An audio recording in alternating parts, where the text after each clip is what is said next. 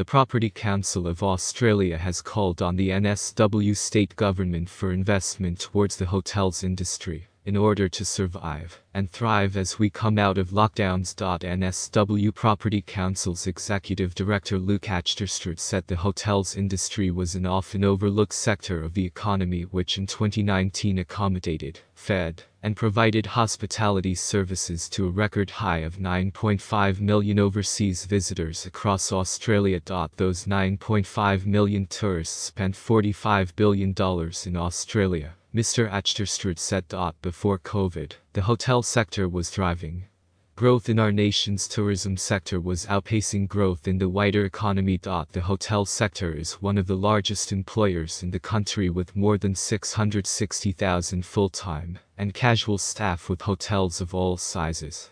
In N S W, the tourism and hospitality industry employs more than fifty thousand people. Mister Achterstraet said the recent lockdowns hit the industry incredibly hard. Sydney hotels, operating under restricted trading since late June, recorded occupancy rates under two percent as the lockdowns crippled leisure, international and corporate bookings, he said. Operators across pandemic-battered capital city markets, such as Sydney, are hemorrhaging cash, with takings down between seventy and ninety percent compared to July twenty nineteen. Deloitte's tourism and hotel market outlook reveals that inbound international and interstate travel fell by eighty-one percent and sixty-five percent respectively. The impact of the decline is dramatic: seven point six million fewer international arrivals and forty-five million fewer domestic overnight trips, resulting in a loss of around eighty-five billion dollars in visitor spend. Mister Achterstraet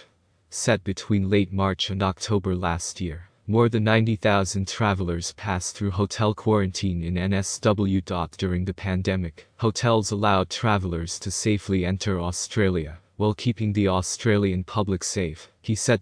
Hotel workers and staff have been on the front line of this pandemic, with ongoing management of active COVID travelers coming back from high-risk countries for the entirety of the past eighteen months. Even when local community cases were at zero. Pre-pandemic, we relied on hotels for travel, leisure, and work.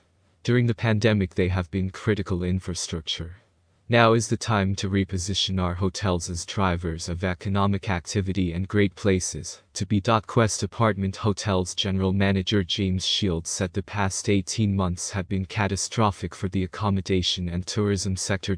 The reality is that many operators are just hanging on, particularly those in New South Wales and Victoria, which have endured such prolonged lockdowns and are located in the two primary international and domestic gateways. Mister Shields said there are a number of complex challenges as we re-emerge, so alongside industry partners, we will continue to call on state and federal government for targeted industry-specific support to reignite our once vibrant sector.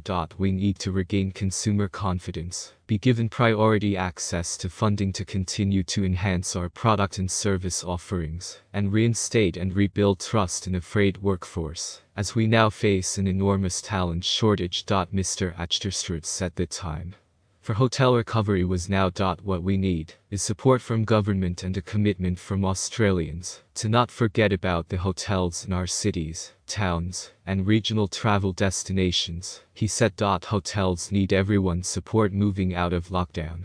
The time for surviving is over for the industry. We now must move towards focusing on an industry which once thrived across Australia. Mister Achterstraet said to achieve this, we needed to attract maximum tourism and capital into large markets such as Sydney, Melbourne, and Brisbane.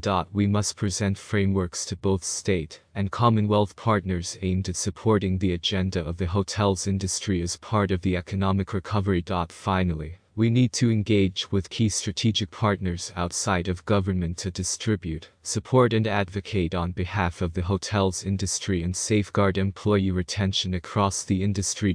These challenges and priorities facing the hotels industry will be ongoing. However, hotel operators will remain upbeat for what the future may hold.